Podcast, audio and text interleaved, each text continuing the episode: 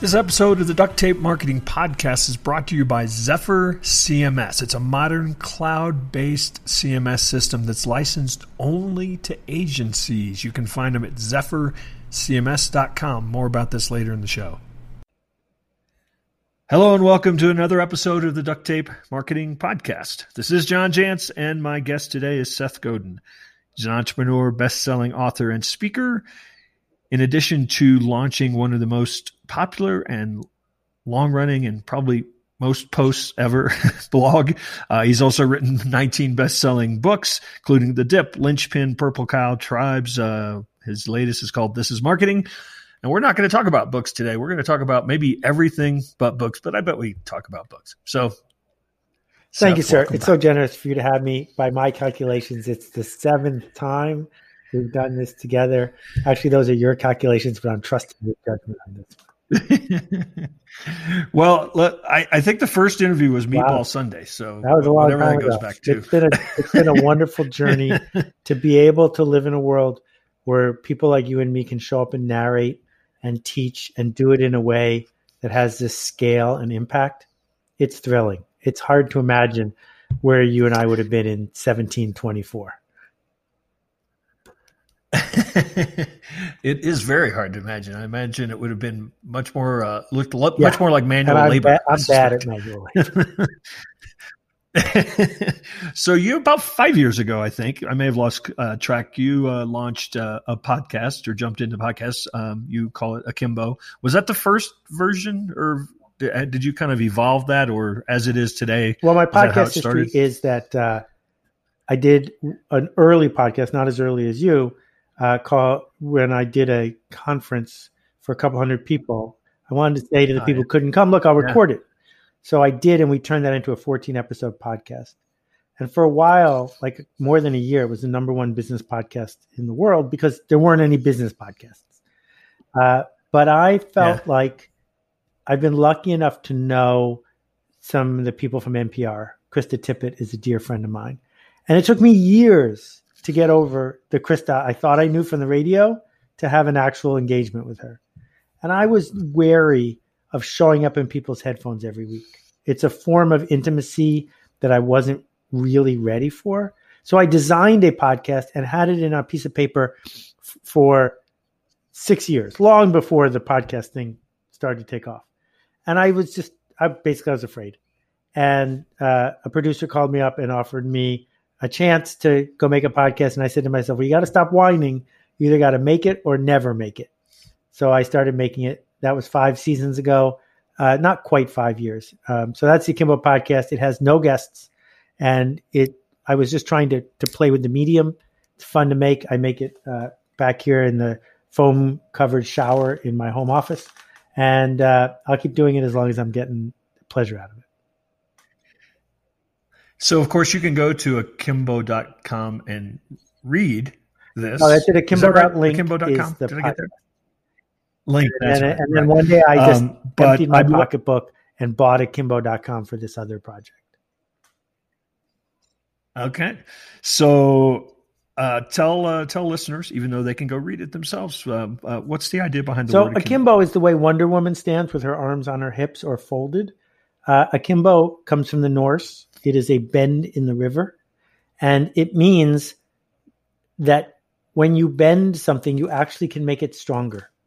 And that what we get a chance to do when we approach the world is two things.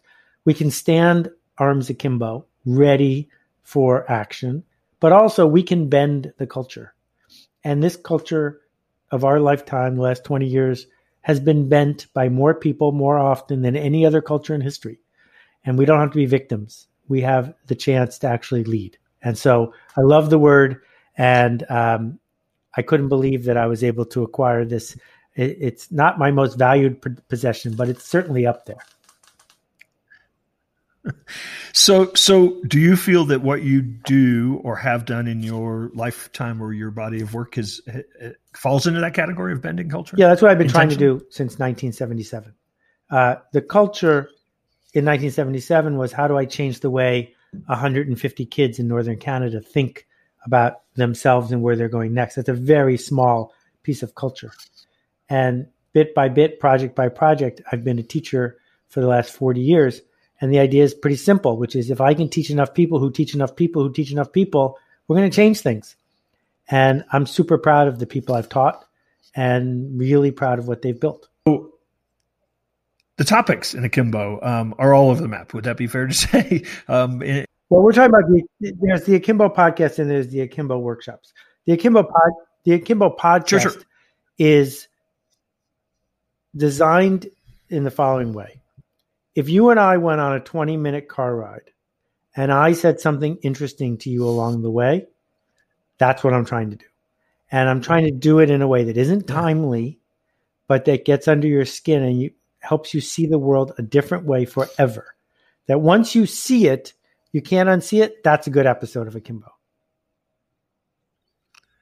So where where do you um, birth those ideas? Mostly in the shower, but the way I've done my yeah. work ever since permission marketing is pretty simple, which is even before that with the Fast Company uh, columns. Um, if I don't understand how something in the world works and it's working, that really bothers me. Why are people waiting in line to buy a a t-shirt from Supreme? Why are people hoarding face masks? Why are people, you know, the culture doesn't happen without an explanation. It might seem random, but there better be a reason. And so my prompt is why is it like that? And then I try to decode it. So there, there's a podcast I recorded last week of uh, about modern monetary theory. Why do politicians say we have to balance the budget? They didn't used to say that, and some aren't saying it again. That's interesting because clearly there's no fundamental law of economics like there's a fundamental law of gravity because smart people have completely changed their mind back and forth. Why? So I try to explain that. So selfishly, I'd love to know how you produce your show. Um, it is very high quality from a production standpoint. It clearly has, you know, breaks. It has lovely music. Uh, you have the call in things. Um, and I'm hoping you have a team of people that do this, but I'm wondering if it's you pulling it, a bunch of levers. There's a woman named Alex De Palma who's a podcast whisperer and a brilliant producer, but she does not do a lot of production on Akimbo. She and I spent uh, a month going back and forth when I started, but I like being a freelancer when I'm freelancing. And so I do it with my own two fingers. I send her a finished podcast that is 96% done. Um, how do I do it? Mm. I use a Zoom recorder and a good microphone with a preamp in a shower that's surrounded by foam core and moving blankets. And I do it in 1.2 takes. So a 20 minute episode, I will speak for 22 minutes. And then I go to uh, use a piece of open source software called OCEN, O C E N, that I pay for, and I edit it myself. And then she adds uh, uh, Dave's, is his name? Davies uh, guitar riffs, which I licensed a couple years ago. And mm. the call in is done with a uh, something called SpeakPipe. That's 10 or 20 bucks a month. And it's a very simple technology. So that's how I do it. I intentionally built a podcast that I didn't have to wait for a miracle for it to sound good. I knew I could do it. And if it takes more than that, I'm not going to add it in. So, your podcasts, I find them to be uh, very well, very deeply researched. Of course, that may just be your personal interest in reading and the things that, that you cover.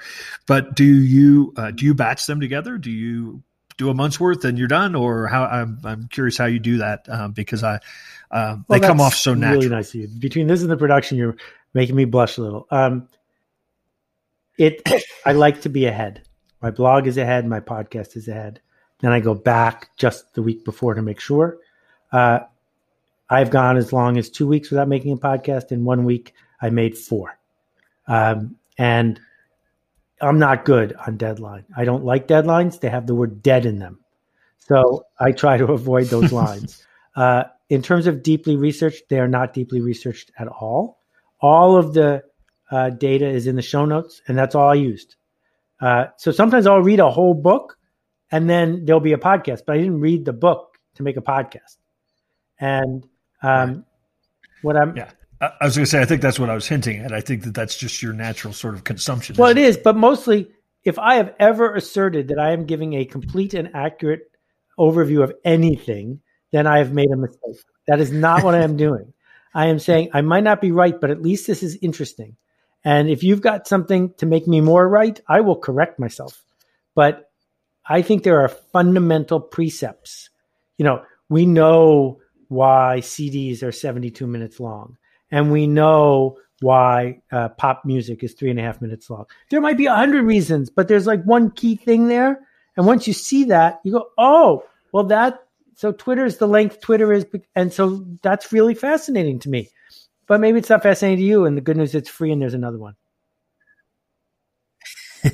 so uh, I said I wasn't going to talk much about books today, but um, I listened. Uh, I had about an eight-hour car uh, ride, and I listened to Malcolm Gladwell's uh, latest book on audio, and uh, it struck me, in his own admission, that he meant it to strike me this way as right. a produced podcast. And I'm wondering if uh, is that is that the future so of audiobooks? I liked it, but it wasn't here nor there, and uh, so this is the problem, and this is why Akimbo, I felt needed to be made with my own two hands because once you've heard This American Life, and once you've heard mm-hmm. what it really means to produce a radio show, you got to beat that if you're going to make something you're going to sell, right? Whereas if I'm writing my blog, it's my two fingers. I typed it myself. If I'm making my podcast, here I am. It's me. You're you're getting intimacy in exchange for production value, and I've always felt this about websites, about movies. You know, if you look at the science fiction movies from the 50s, the reason they don't work is they are neither homemade nor professional. And as soon as George Lucas figured out how to make a science fiction movie that's professional, now you've either got to make one at least as good as Star Wars or obviously handmade. But and and like the Wachowskis and the Matrix was so powerful because it was better than Ultraman by so much.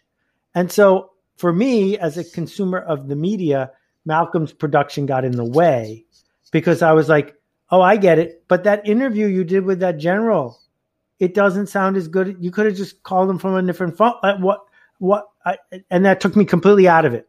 Whereas if he just described to me the phone call, I would have been back in it. And that's the beauty of it. And so, you know, with my publisher, the the book I did Your Turn, I designed it myself. But all my other books look just like books because even though we could add stuff, it wouldn't make it better, it would make it worse. I want to talk about relevance. Um, you and I were talking before we got on air. Um, you're one of the few people I interviewed who's been doing this longer than me, um, so so we got to commiserate about that a little bit.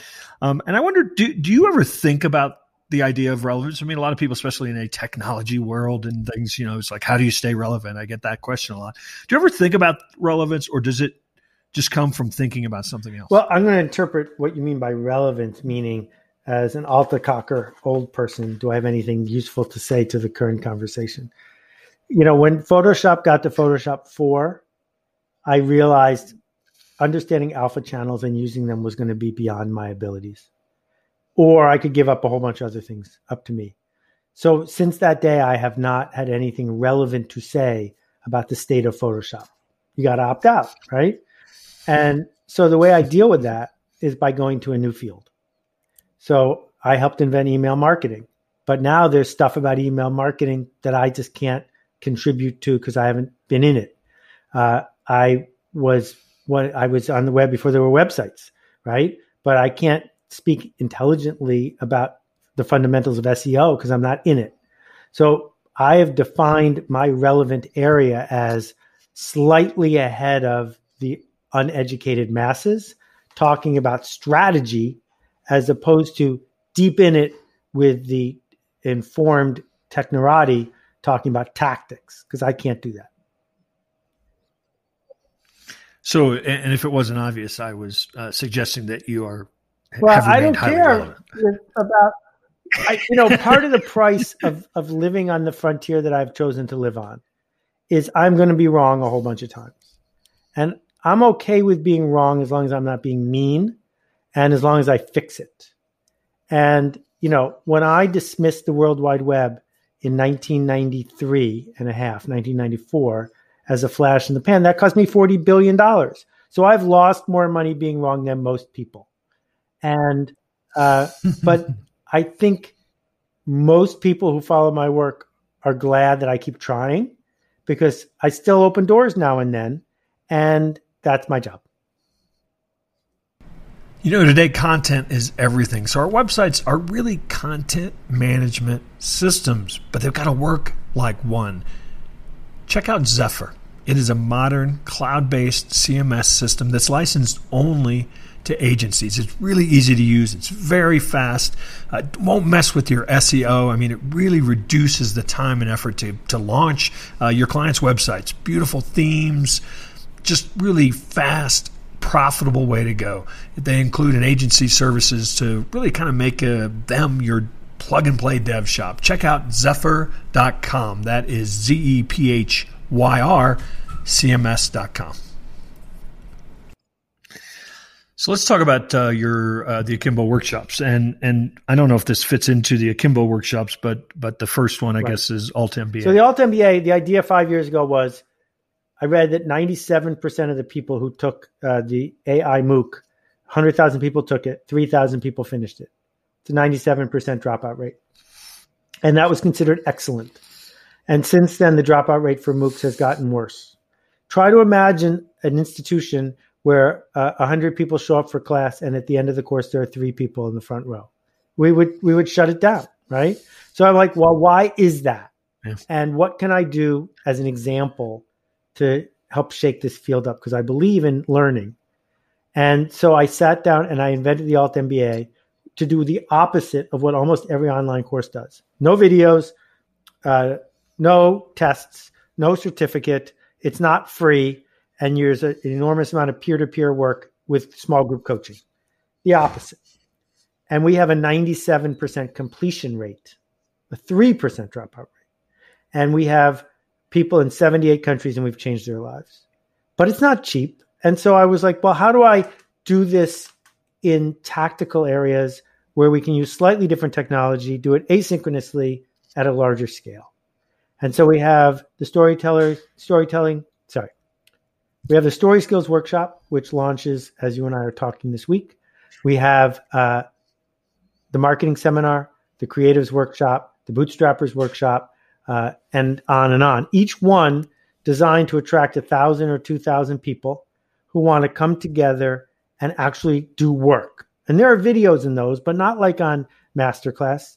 And the people who are in this space look at what we are doing when I show it to them behind the scenes, and their jaws drop because we purpose built it not to be popular, but to be transformative. And my plan was run the Alt MBA twice, prove it works, and then set it out there as an example. And now we're up to the 40th one. We have 100 coaches around the world because if it works this well, how can I walk away from it? So now it's mostly an obligation. So you mentioned coaches. You're also partnering, I, I think, on story right. skills with Bernadette Jiwa. Um, is, is that a model that just fell in your lap, or is that a model that you're pursuing to to actually have kind of other area experts. Right. So we have that one. We have uh, podcasting fellowship, which I do with Alex DePalma, who produces my podcast. There are two of our most successful ones, which is fine for my ego. Um, and it is tempting to think of ourselves as a publisher. The challenge we have is whoever we work with has to be willing to do it our way, their content, but mm-hmm. our structure. And so we're not killing ourselves looking for the next instructor. But if someone with a body of work shows up who has a following, we're totally delighted to figure out how to make that work. Well, Bernadette's been on this show before as as well, and uh, um, I think that uh, I, I, may. Well, we, we would love to have you as our guest. Just uh, drop me a note, and I'll set I'll set you up. Uh, well, I can never stop learning. Um, let's talk about conferences. Are they done? The froth is is gone for a really really long time. So the, the evolution feels to me like this. Uh, Mark Twain started as the first professional speaker in the US. And the math of hiring Mark Twain was there was no way to get any Mark Twain without going to see him in person. It's worth five bucks. A whole bunch of people comes to the room. Mark's happy. The promoter's happy. And then business conferences started, and those require a trip to Orlando, a horrible hotel, bad food, and and on and on. Well, if you're spending all that money, spending 5% of it for speakers, nothing. And so the race was on not to get good speakers, but famous speakers who give status to the organization. Because if you can say to the crowd, you're important, important enough that I'm dragging in a living ex president, the, the crowd is, feels good about themselves and it justifies part of the trip. Well, this led to more froth on top of more froth on top of more froth because once a conference is up and running, it's hard to say I'm not going anymore and easy to say, oh, I got to go again this year. And now we have this forced interruption. And people are going to relook both at personal safety, but mostly at value for time spent. And so a whole bunch of conferences that were not bad are going to go away forever. Because if you're going to, it's like tuna in your sushi. You shouldn't eat tuna and sushi ever, but if you're gonna, it should be a really good piece of sushi. And so I think that some conferences that are run properly and beautifully and that make people cry, those deserve to last and they probably will. I think certain industries have trade shows that will survive. But the idea that an mm-hmm. impresario can make seven figures putting together an event for three days, I don't know. And as someone who gave a thousand speeches at conferences, I loved being on stage. I hated every other element of it, but I loved being on stage. So I kept going because it's a way to do my craft and then be off duty and to touch people. But what I learned from these Akimbo workshops, more people have been changed more deeply by the workshops I'm not actively in live than have ever been changed by me being on stage. And so I'm saying to people who want me to come for the foreseeable future, sorry, I'm here to help, but I can help better doing this. Yeah, and I wonder when I hear you talk about you know one attend events that make them cry. I mean, I, I think increasingly that's going to be twenty five people, fifty people. You know, not 5, well. It's 000, it, it is possible to run a five thousand person event that is transformative. You know, I remember when Bill and Alan started Fast Company. I don't know why they invited me, but I went to the first four advances they held, which were like retreats but going forward, and several of my best friends in the world are my best friends because I met them there. And that was 300 people, right? And uh, yeah. a good TED conference is worth the trip. The problem is not all TED conferences are good ones. And it's hard to tell in advance before you go. But what we're going to have to do, and this is the shift that everyone has been fighting, watching someone from the seats of an auditorium doesn't count. That that like you can do that for an hour. You can't do it for eight. You're gonna have to do the gutsy thing right. Of making connection happen. And what Zoom taught us is space and time are no longer the driving factors. It's guts. Who has the emotional effort and labor to look someone in the eye and tell them the truth? And if we can figure out how to have that happen in real life, bring it on. But it's already happening in digital and there are forces that are fighting yeah. to make it feel like real like real life forcing us to sit there and just take notes at a meeting online which is stupid. And i'm hopeful that we'll use the interruption to say wait a minute there's a lot to do. Let's get personal. So i am uh, working Fantastic. on my next book and uh, your last your last one was a really big leap and you should be really proud of it Thank you. I appreciate that. And it was a big leap.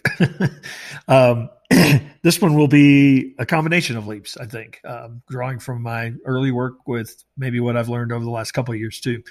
But uh, my, my question in this is um, it's certainly, I can't imagine anything being done right now that's not being colored by right now. Um, and, you know, it makes me wonder you know, the, in the traditional book publishing world, when this thing comes out in like eight years, um, you know, what, uh, what a book is going to mean, you know, at that point. I mean, there's, you know, the statistics about way better than me because I hear you quote them all the time uh, of how many books are being produced, um, you know, on a yearly basis. You know, what, what, what does it take for a book to actually break through? And is it, is it just purely audience or is it an idea?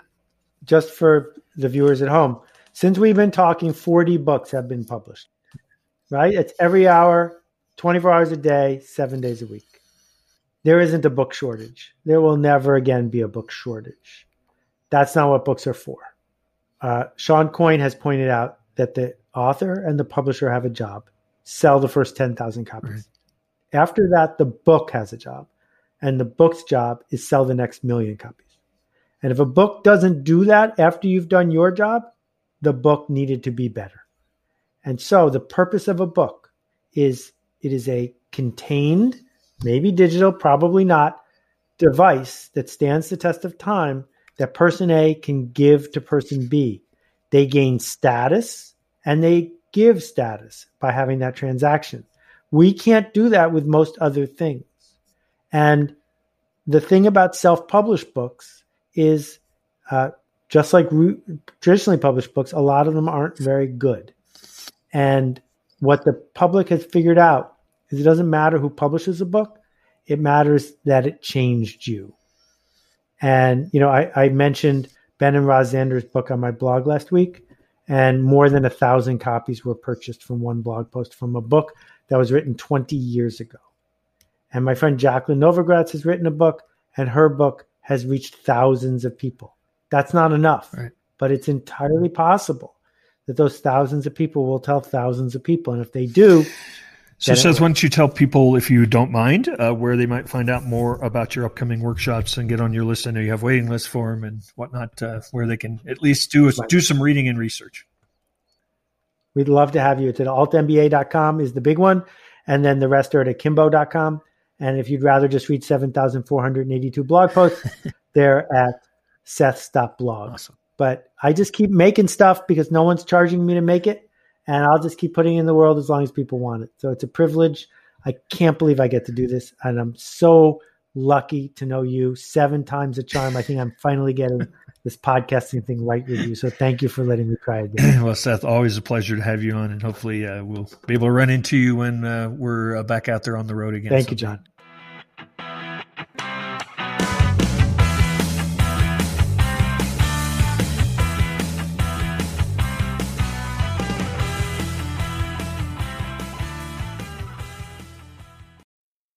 Episode is brought to you by the Yap Media Podcast Network. I'm Hala Taha, CEO of the award winning digital media empire, Yap Media, and host of Yap Young and Profiting Podcast, a number one entrepreneurship and self improvement podcast where you can listen, learn, and profit. On Young and Profiting Podcast, I interview the brightest minds in the world and I turn their wisdom into actionable advice that you can use in your daily life. Each week, we dive into a new topic like the art of side hustles, how to level up your influence and persuasion, and goal setting.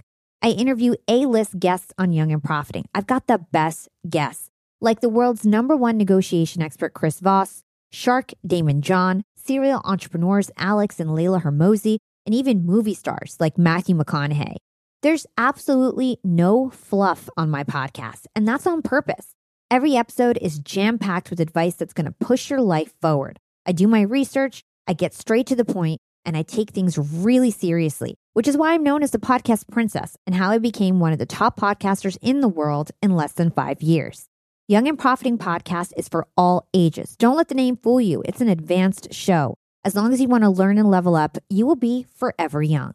So join podcast royalty and subscribe to Young and Profiting Podcast, or YAP, like it's often called by my YAP fam, on Apple, Spotify, Castbox, or wherever you listen to your podcasts.